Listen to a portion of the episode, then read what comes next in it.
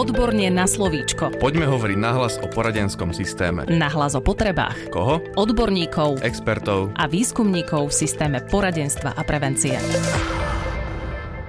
Opäť vás pozdravujeme zo štúdia Výskumného ústavu detskej psychológie a patopsychológie. Dnešným dielom podcastu Odborne na slovičko otvoríme sériu viacerých podcastov, v ktorých sa budeme venovať výskumným výstupom Výskumného ústavu detskej psychológie a patopsychológie, ako i témam, ktorým sa v tomto ústave venujú výskumní pracovníci. Našou hostkou je v dnešnom dieli podcastu s názvom Prečo by odborní zamestnanci mali vedieť o rodových stereotypoch vo výchovno-vzdelávacom procese psychologička Nikoleta Kuglerová, ktorá pôsobí vo výskumnom ústave detskej psychológie a patopsychológie ako výskumná pracovníčka. Výskumne sa zaoberá témami minorít, obzvlášť queer ľudí, stereotypov a predsudkov, diskriminácie, identity, sexuality, intimity a vzťahov, súcitu a seba súcitu. A máme tu takisto aj doktorku Alenu Kopániovú, PhD, s ktorou sa budeme takisto rozprávať Vítajte. Dobrý deň. Pozdravujem poslucháčov podcastu Odborne na slovíčko. V úvode by som sa spýtala vás, pani Kopániová, Prečo by mali podľa vás odborní zamestnanci vedieť o rodových stereotypoch vo výchovno-vzdelávacom procese detí a mládeže? Odborní zamestnanci prostredníctvom svojej odbornej činnosti vstupujú často do bližších vzťahov so žiakmi počas výchovno-vzdelávacieho procesu, ako napríklad učitelia. V rámci tohto vzťahu formujú postoje, názory, ale hlavne ich prežívanie Dieťa tak v bezpečnom vzťahu dostáva reflexie alebo nejaké odpovede napríklad na to, čo sú jeho silné stránky, alebo porozumenie, ak sa necíti psychicky dobre. Preto je podľa nás potrebné, aby sme ako odborníci mali informácie o zistenia dopadov rodových stereotypov na vývin detí a mládeže a boli tak pripravení analyzovať a porozumieť aj týmto motívom a možným príčinám nepohody žiakov, či už zo sociálneho prostredia alebo v ich prežívaní. Pani Kuglerová, čo sú to vlastne rodové stereotypy? A aké rodové stereotypy sú najčastejšie? Čo sa vlastne týka tých rodových stereotypov, tak to sú nerealistické obrazy mužskosti a ženskosti, nejaké tie vzory a očakávania, ktoré sú viditeľné v rôznych oblastiach života. Zároveň všetky tieto rodové stereotypy sú nejakým spôsobom čisto produktom spoločnosti a často si ich zamieňame za to, čo nám je prirodzené alebo prirodzene nejakým spôsobom dané. Uh, tie samotné rodové stereotypy a teda aj očakávané naše správanie od dievčat, teda neskôr žien a chlapcov a neskôr mužov dokážu byť veľmi škodlivé, či už je to v procese nejakej rozvoji osobnosti a jej individuality človeka, ale celkovo rodové stereotypy ako predstavy nám určujú, čo znamená byť tým mužom alebo ženou a čo by sme mali očakávať od mužov a žien. Vlastne na základe týchto rodových stereotypov následne hodnotíme, uh, nakoľko je žena, muž v danej spoločnosti e, dostatočná a dostatočný, lebo tie rodové stereotypy nám ako keby udávajú to, čo je to správne správanie a očakávané správanie. Teda tým pádom, keď prichádza k tomu, že tieto očakávania alebo predstavy spoločnosti na mužov a ženy nie sú naplnené alebo nejakým spôsobom ich narúšame, tak spoločnosť má tendenciu naše správanie, alebo teda takéto správanie odsudzovať, nejakým spôsobom potrestať. Vždy je to v zmysle nejakých spoločenských trestov a v dôsledku všetkých týchto aspektov je následne značne ovplyvnené aj celkom naše vnímanie seba samých, či už ako žien alebo mužov, alebo teda ako ľudí. Pýtali ste sa aj na to, aké sú teda najčastejšie tie rodové stereotypy, tak ako viacero výskumov ukazuje, prvotné také asociácie, ktoré sa nám spájajú so ženami, alebo teda ženskými vlastnosťami sú práve súcitnosť, vrúcnosť, jemnosť, lojálnosť. Očakávame viac pasivity od žien, zmysel pre medziludské vzťahy, tendenciu starať sa o druhých a byť nejakým spôsobom neustále nápomocná. Naopak v rámci mužských vlastností je to práve že nezávislosť, asertivita, dominancia, rozhodnosť, nejaká dôveryhodnosť, kontrola, celkovo taká sila a moc v celom tomto procese. Povedzme si aj to, aké sú dôsledky týchto rodových stereotypov, respektíve ako môžu tieto rodové stereotypy vplývať na dievčatá a chlapcov, čo sa výchovno-vzdelávacieho procesu týka. A tiež ma zaujíma previazanie súvislosti týchto rodových stereotypov na prácu odborných a pedagogických zamestnancov. Rodové stereotypy nás formujú už od veľmi skorého detstva. Často už vlastne počas prenatálneho obdobia máme nejaké očakávanie na ten samotný plod a prispôsobujeme tomu teda naše správanie. následne celá rodina, školstvo a celková aj spoločnosť ešte, ako som spomínala predtým, ako sa to dieťa narodí a ako zistíme, aké je pohlavie dieťaťa, tak máme tendenciu kupovať rodovo príznačné, či už hračky, oblečenie, alebo proste napríklad používať takú formu jazyka, prihováranie sa, k dievčatám sa všeobecne prihovárame jemnejšie, chlapcom naopak tak asertívnejšie. Dievčatám dávame rúžové oblečenie, jemné meké hračky, pastelové farby, a bábiky a rôzne také tie povolania, aby sa starali vždy o niečo, čiže to kuchynka, o proste bábivky, kočiku a podobne.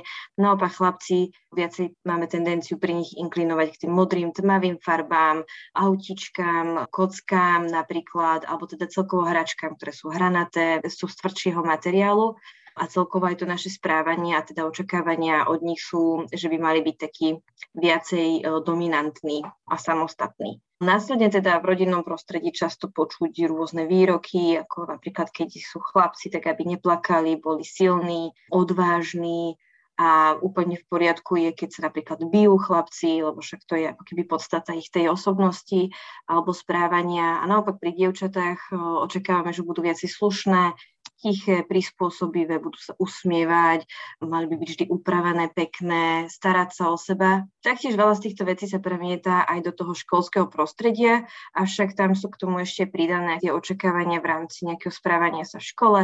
Napríklad očakávame, že teda dievčatá nebudú úplne vedieť matematiku, alebo teda logicky premýšľať, mať nejaké technické zameranie a podobne. Naopak pri chlapcoch práve, že tá technika je niečo, čo očakávame, že budú vedieť, Zároveň chlapci sa nemusia až tak dobre učiť porovnaní s dievčatami, ale teda väčšinou práve, že sú dobrí v tých športoch, dajme tomu. Toto je teda nejakým spôsobom očakávané správanie, ktoré je často následne aj naplnené kvôli rodovej socializácii. To znamená, že tým, že my tie deti vychovávame k tomu, alebo teda očakávame od nich nejakú formu správania, tak tie naše očakávania počase začnú byť naplnené práve z týchto všetkých dôvodov, ktoré som spomenula. A celkovo táto rodová socializácia je teda založená na tých rodových stereotypoch, ktoré sme si aj spomenuli.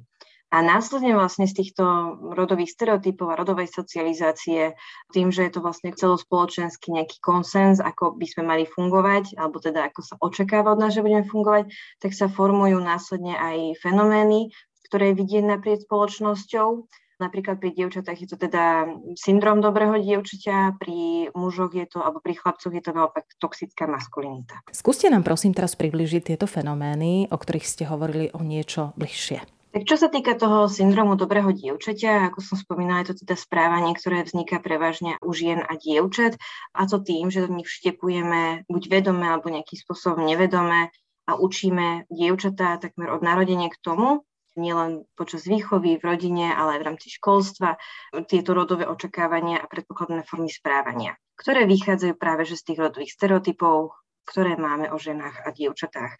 Patria medzi ne napríklad, ako som spomínala, aj to, že budú excelovať vo svojich výkonoch, či už v školskom prostredí, alebo neskôr aj v pracovnom, domácom, rodinnom. Zároveň pri tomto syndrome dobrého dievčaťa ide aj o to, že ako ženy a dievčatá by sme nemali chcieť, aby mali ostatní druhí ľudia o nás nejakým spôsobom negatívny názor. Všetky tieto očakávania a formovania v rámci výchovy vedú k tomu, že v dospelosti majú následne ženy problém prejavovať vlastné názory a emócie, aby neublížili druhým, aby neporušili nejakým spôsobom pravidlá, aby neboli vnímané negatívne alebo nerešpektujúce. A preto je aj problém s tým, že nevedia dávať do popredia následne svoje vlastné túžby, záľuby, uprednostňujú šťastie druhých pred svojim vlastným, alebo teda aj pred vlastnou spokojnosťou, pred vlastným naplnením čo teda následne môže viesť k tomu, že budú mať tendencie sklzať tomu, že svoje vlastné prežívanie šťastia sa stáva nejakým spôsobom obeťou hnevu druhých. Ženy, keď budú šťastné, to bude zapričinené tým, že ostatní sa ale budú ako keby musieť hnevať, lebo tam príde o ukratenie, ako keby ich šťastie na úkor nášho. Z toho teda vychádza aj to, že ako aj teda štatistiky hovoria, že pomáhajúce profesie sú väčšinou zastúpené ženami, lebo ich teda k tomu aj vedieme v rámci spoločnosti. Často však tým, že nemajú ohľad na seba, sa stávajú veľmi rýchlo emočne vyčerpanými. Následne teda z toho sú rôzne psychické problémy. Tým, že očakávame od žien aj veľkú dávku submisivity, tak um, potom sa následne menšej miere podielajú na rozhodovaniach alebo zastávajú nejaké manažerské pozície, riadiace pozície, celkovo sa menej angažujú následne v spoločnosti, lebo ten hlas ich ako keby není ten, ktorý chceme, aby bol vypočutý. Prejdem sa teda teraz toxickej maskulinite a pracuje sa tam taktiež s konceptmi teda rodových stereotypov a očakávaní, ktoré sú v súvislosti so správaním chlapcov a neskôr teda mužov a tieto stereotypy a tieto formy správania očakávaného veľmi negatívne ovplyvňujú následne mužov. A dopadom toho vlastne je celkovo spoločnosť. Spomínali ste, s čím sa spája fenomén tzv. syndromu dobrého dievčaťa. Zaujíma ma, s čím sa spája v kontexte rodových stereotypov toxická maskulinita. Maskulinita je spájaná, ako som aj vlastne spomínala na začiatku, s tou agresivitou, nejakým pocitom nadradenosti, dominancie v spoločnosti často aj kontroly, orientácie na výkon či pozíciu a vlastne ako toto vidieť, tak je to veľmi značný opak práve že tých očakávaní na ženy. Zároveň každý ten prejav muža, ktorý nespadá do týchto stereotypov, ktoré od neho očakávame, nepočiarkuje vyslovene jeho maskulinitu, odmieta spoločnosť a teda aj my ako jednotlivci označujeme ho za nejaký spôsob slabožský, prípadne ženštilý čo je opäť raz poukazovanie na to, že ženy sú teda v tej spoločnosti ako keby vnímané slabšie a submisívnejšie. Pod toxickú maskulinitu patrí práve to, že muži by nemali prejavovať svoje emócie, nejaké dojatie, empatiu či súcit.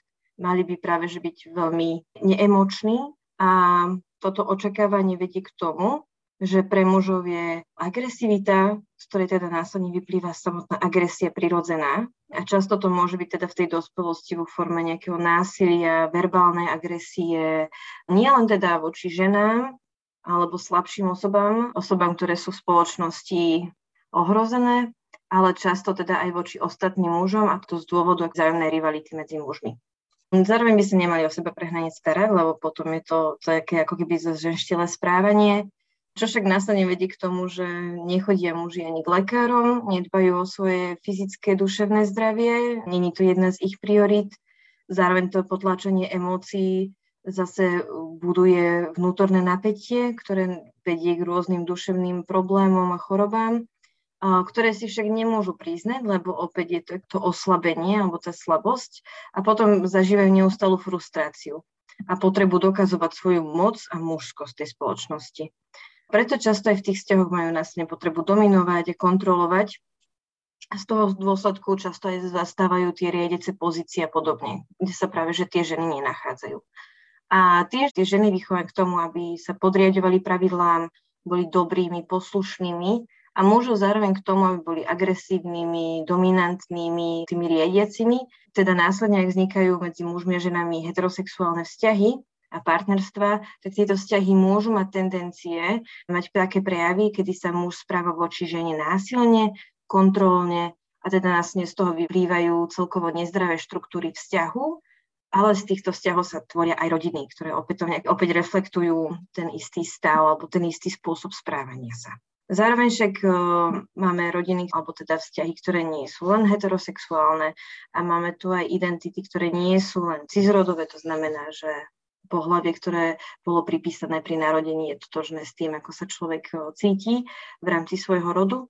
A pri nich vlastne tieto rodové stereotypy dokážu mať úplne iný efekt alebo teda následok a dopad. Môžete prosím bližšie popísať efekty na duševné zdravie detí, ktoré súvisia s rodovými stereotypmi? Rodové stereotypy ovplyvňujú veľmi teda duševné zdravie napríklad transrodových detí a ľudí, ale zároveň intersexuálnych osôb alebo prípadne ďalších osôb, ktoré spadajú do LGBTQI plus komunity. Napríklad v dôsledku toho, že nenaplňajú rodové očakávania, ktoré sú teda zakladené naozaj iba na základe príslušnosti k danému pohľaviu, tak prichádza k tomu neustálemu sklamávaniu v spoločnosti transrodových detí a teda intersex osôb a následné potrestanie. Stále sa nerozprávame teda o fyzických trestoch samozrejme, ale ako takých uh, implicitných, proste malinkých trestaniach, diskriminácia, šikana a podobne. A tým, že teda tá rodová identita sa formuje už v detstve, ako sme vlastne spomínali, tou rodovou socializáciou na školách a v rodinách, dieťa si je pomerne skoro vedome toho, že nechce alebo teda nevie naplňať nejaké tie očakávania spoločnosti, ktoré, ktoré voči nemu máme na základe napríklad toho pohľavia, teda tie rodové stereotypy. A napríklad už len tým, aké oblečenie by chcel nosiť, u chlapcov vieme, že by nemali chcieť nosiť sukne, ani by nemali nosiť tie sukne, nemali by mať dlhé vlasy, žiadne šperky či iné ozdoby, prípadne nemali by sa chcieť malovať, lebo to sú všetko akoby tie ženské prejavy. Zároveň ako dievča by nemalo byť hlučné, nejaké dominantné, priebojné, asertívne bojové športy alebo celkovo nejaké také chlapčenské, typické športy. A tým pádom transrodové deti a intersex e, osoby neustále prežívajú frustráciu a odmietanie tohto svojho prejavu spoločnosti jednak zo strany rodičov často, zároveň učiteľstva a celkovej spoločnosti. No prichádza k tomuto odmietaniu aj zo strany ich rovesníkov a rovesníčok, čo teda vieme, že uh, v procese vývoja identity je veľmi dôležitá súčasť aj zdieľať ten náš priestor a život s ľuďmi v podobnom veku, alebo teda s deťmi v rovnakých rokoch, ako sme my. A v mnohých prípadoch môžu mať rodovo stereotypné prostredie veľmi negatívny dopad na psychické prežívanie dieťaťa a viacero je takýchto prípadov, kedy tento nátlak v škole alebo nejakým spôsobom neprijatie v spoločnosti viedlo k tomu, že dieťa malo tendencie, alebo teda až tam prišlo k suicidite. Deti často nechcú chodiť do školy, nechcú byť oslovované daným rodom či menom, tým, že toto všetko není nejakým spôsobom podporované v tej škole alebo v tej rodinnom prostredí, nevedia sa následne sústrediť, čiže nemajú potom zase dobré školské výkony a to sa tak všetko celkovo nabaluje. Sú v neostálom nejakom strachu a pocite nebezpečia nepokoji. A jednou z vecí, ktoré transrodové alebo intersex e, deti e, robia, aby teda sa čo najviac nevystavovali teda nejakému pocitu odmietania, výsmechu a podobne je to, že napríklad nechodia na toalety. Lebo teda tým, že toalety sú rozdelené na tie pre dievčatá, tie pre chlapcov a transrodové deti by mali ísť teda na tú toaletu, ktorá im je príslušná na základe pohľavia, ale oni nie sú stotožnení s tým pohľavím, tak v dôsledku toho sú schopné celý deň napríklad nič niesť alebo nepiť, len aby nemuseli navštíviť tú toaletu, na ktorú by mali ísť. Takisto to značne vplýva aj napríklad v telesnej výchove, keď sa prezliekame v rovnakej šatni, alebo teda v šatniach rozdelených na dievčenské, chlapčenské, taktiež nejaké športy a kolektívy, kde sa neustále musia vyskytovať a čeliť tomu nepriatiu.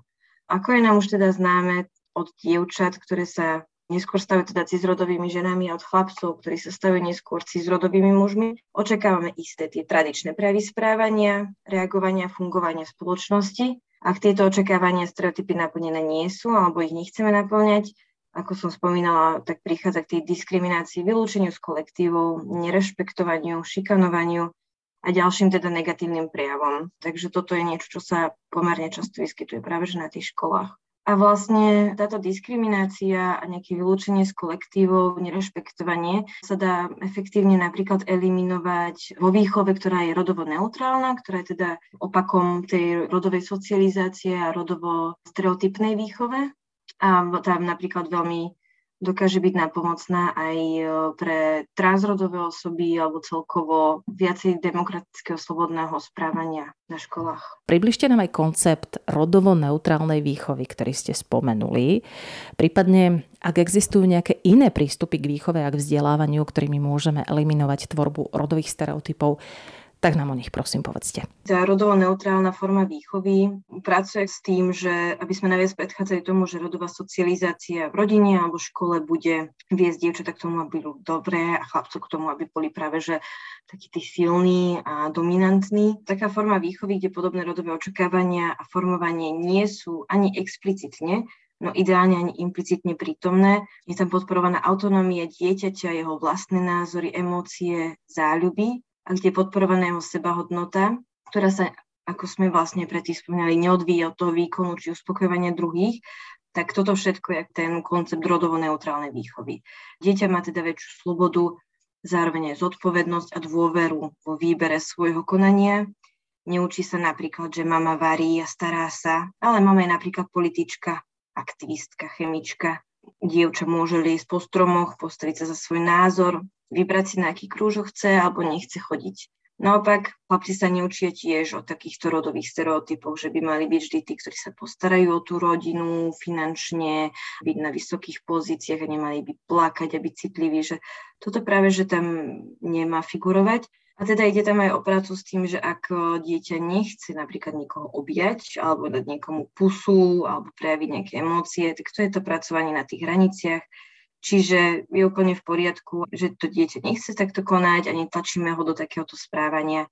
Nemusí sa hrať s hračkami, ktoré teda si myslíme, že by sa malo hrať iba na základe toho, že k akému pohľaviu alebo rodu prislúcha. Toto sú ako keby všetky spôsoby a stratégie, ktoré tam fungujú. Povedzme si aj to, čo môžu urobiť odborní a pedagogickí zamestnanci priamo na školách, kde pôsobia, aby nepodporovali takéto rodovo stereotypné správanie. Tak tá rodovo stereotypná forma výchovy sa v našej dospelosti následne premieta do tej každej oblasti, hlavne do vzťahov či už to vzťahy v práci, doma alebo voči sebe. Snažíme sa na základe týchto stereotypov nejakým spôsobom byť dostatočne dobrými ženami alebo mužmi, zabezpečiť svoju rodinu. Často teda sme potom následne v vzťahoch, ktoré sú pre nás psychicky zraniteľné alebo závislé, manipulatívne, toxické alebo inou formou nezdravé či násilné. A všetky tieto vplyvy spoločensky formovaných a udržiavaných rodových rozdielov, ale aj tej rodovej socializácie spôsobujú, že sa ženy aj muži naučia sa správať spoločensky priateľne a tak, ako sa to vlastne od nich očakáva. A z tohto kruhu je však možné sa vymeniť aj v dospelosti. Je však potrebná nejaká naša práca a snaha. Celkovo je fajn začať tým, že prerancujeme spôsob, akým o sebe a o druhých premýšľame, ako sa vnímame, ako sa vzťahujeme voči druhým. Snažíme sa teda učiť deti primárne to, že kde sú ich hranice toho, čo sa im páči, čo sa im nepáči a ako vlastne budovať tieto hranice. Naučme sa s nimi, alebo teda ich, pokojne aj my spoločne s nimi, vyjadrovať tie svoje vlastné emócie a myšlienky a naozaj si uvedomovať, alebo teda sa snažiť dospiť tomu, že ktoré sú tie naše vlastné. Nie tie, ktoré sú nám cez tie očakávania nejakým spôsobom vkladané. Mali by sme deťom dať priestor objavovať seba, ale nie cez tie očakávania seba a spoločnosti, no naopak cez ich vlastné záujmy, záľuby a nejaké intencie. Naučiť ich skutočnej nejakej sebahodnote, ktorá však nemá byť založená na tých rodových očakávaniach, stereotypoch a na tom, či sú dostatočne dievčenské alebo chlapčenské. Zároveň veľmi dobrým zdrojom a pomôckou sú aj rôzne publikácie, metodiky, ktoré máme, či už v slovenskom jazyku alebo zo zahraničia, a sú upravené vyslovene na prácu s konceptmi rodových stereotypov. V prvom rade je však potrebné vôbec si uvedomiť, čo všetko tie rodové stereotypy sú, napríklad v tom školskom prostredí, pri tých odborných zamestnancoch, zamestnankyniach a pedagogických pracovníkov. Čiže ak si vôbec vedia v prvom rade uvedomiť, čo všetko tie rodové stereotypy sú, ktoré sú v procese výchovy a vzdelávania prítomné, vedieť ich pomenovať konkrétne a následne s nimi teda pracovať, chcieť ich nejakým spôsobom eliminovať alebo znížiť alebo si ich zvedomovať, vzdelávať sa v tejto téme a snažiť sa poskytnúť v tom školskom prostredí viac demokratického prístupu a slobody dieťaťu, aby malo možnosť rozvíjať tie svoje kompetencie a to, čo ono by chcelo rozvíjať. Napríklad vydavateľstvo Aspekt má viaceré knižky a knižné publikácie, rôzne odporúčania, aj pre školské prostredia. Napríklad je to publikácia Rúžovo-modrý svet od Aspektu, ktorá hovorí o rodových stereotypoch a ich dôsledkoch a napríklad sú tam pekné úrivky príbehov, kde e, tie rodové stereotypy nie sú tak prítomné. Potom ďalšie je o rodovej rovnosti v škole, ktorá sa volá učiteľské povolanie a tam sú aj nejaké metodiky, ktoré sa dajú teda nejakým spôsobom zapracovať do toho vzdelávacieho procesu, potom máme aj české knižky, napríklad pri práci aj s transrodovými osobami a podobne, o genderových alebo teda rodových predstavách, o vzťahoch, alebo sú teda ešte rôzne ďalšie, ale toto sú naozaj také, ktoré sú postavené na výskume v školskom prostredí, v kontexte Slovenska a Čiech a teda následne sú tak aj vypracované nejaké odporúčania, ktoré sa dajú zapracovať do toho školského prostredia alebo do toho vedenia, výchovy a vzdelávania. A väčšina vlastne týchto odporúčaní a dobrej praxe vychádza z feministickej filozofie, ktorá hovorí o rovnoprávnosti, rešpekte, inklúzie, diverzite a teda snahe poskytovať rovnaké možnosti, ale aj tie vyrovnávacie stratégie na to, aby tie možnosti tam boli. Po svete existuje koncept rodovo inkluzívnej školy, alebo teda aj na tých školách mať advokátov a advokátky za rodovú rovnosť, ktoré sú teda väčšinou v rámci žiadstva. Rozprávali sme sa so psychologičkou Nikoletou Kuglerovou, pôsobí vo výskumnom ústave detskej psychológie a patopsychológie ako výskumná pracovníčka a výskumne sa zaoberá témami minorít, stereotypov a predsudkov, diskriminácie, identity, sexuality, intimity a vzťahov, súcitu a seba súcitu. A takisto bola našim hostom zástupkynia riaditeľky výskumného ústavu detskej psychológie a patopsychológie, doktorka Alena Kopániová, PhD. Ďakujeme veľmi pekne za váš čas.